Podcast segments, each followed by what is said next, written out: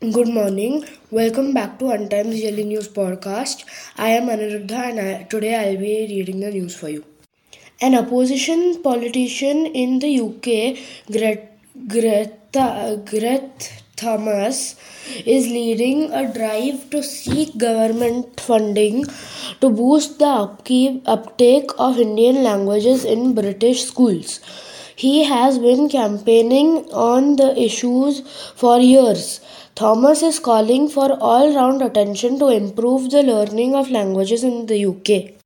Russia's defense ministry said on Wednesday that an explosion in Polish territory on Tuesday had been caused by a Ukrainian air defense missile. It stated that Russia's strikes in Ukraine had been no closer than 35 kilometers from the Polish border. Poland's president said earlier that Warsaw had no concrete evidence to determine who fired the missile that struck a Polish grain fa- facility some 6 kilometers inside the border with Ukraine, killing two people.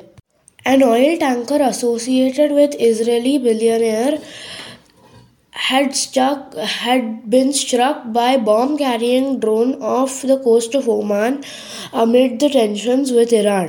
India and the UK set to unveil a new reciprocal visa arrangement. This will enable 3000 degrees educated Indian nationals between the ages of 18 and 30 years to come to Britain every year.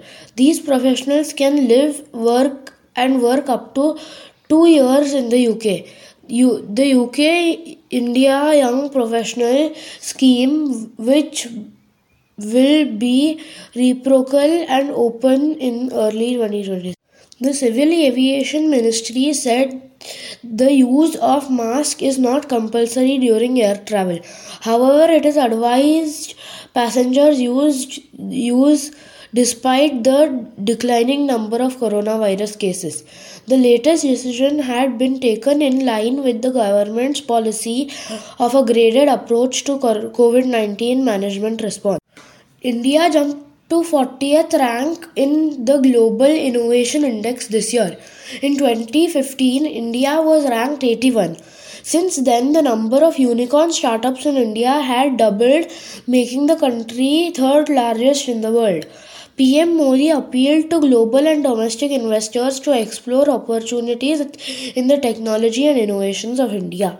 Pune had about 1 lakh 1. 0.02 lakh unsold residential units by the end of September 2022.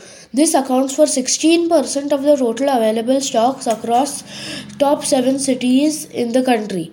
The inventory comes despite healthy sales reported by the sector in the city. It's, it is estimated that it will take 23 months for the city to absorb the unsold stock.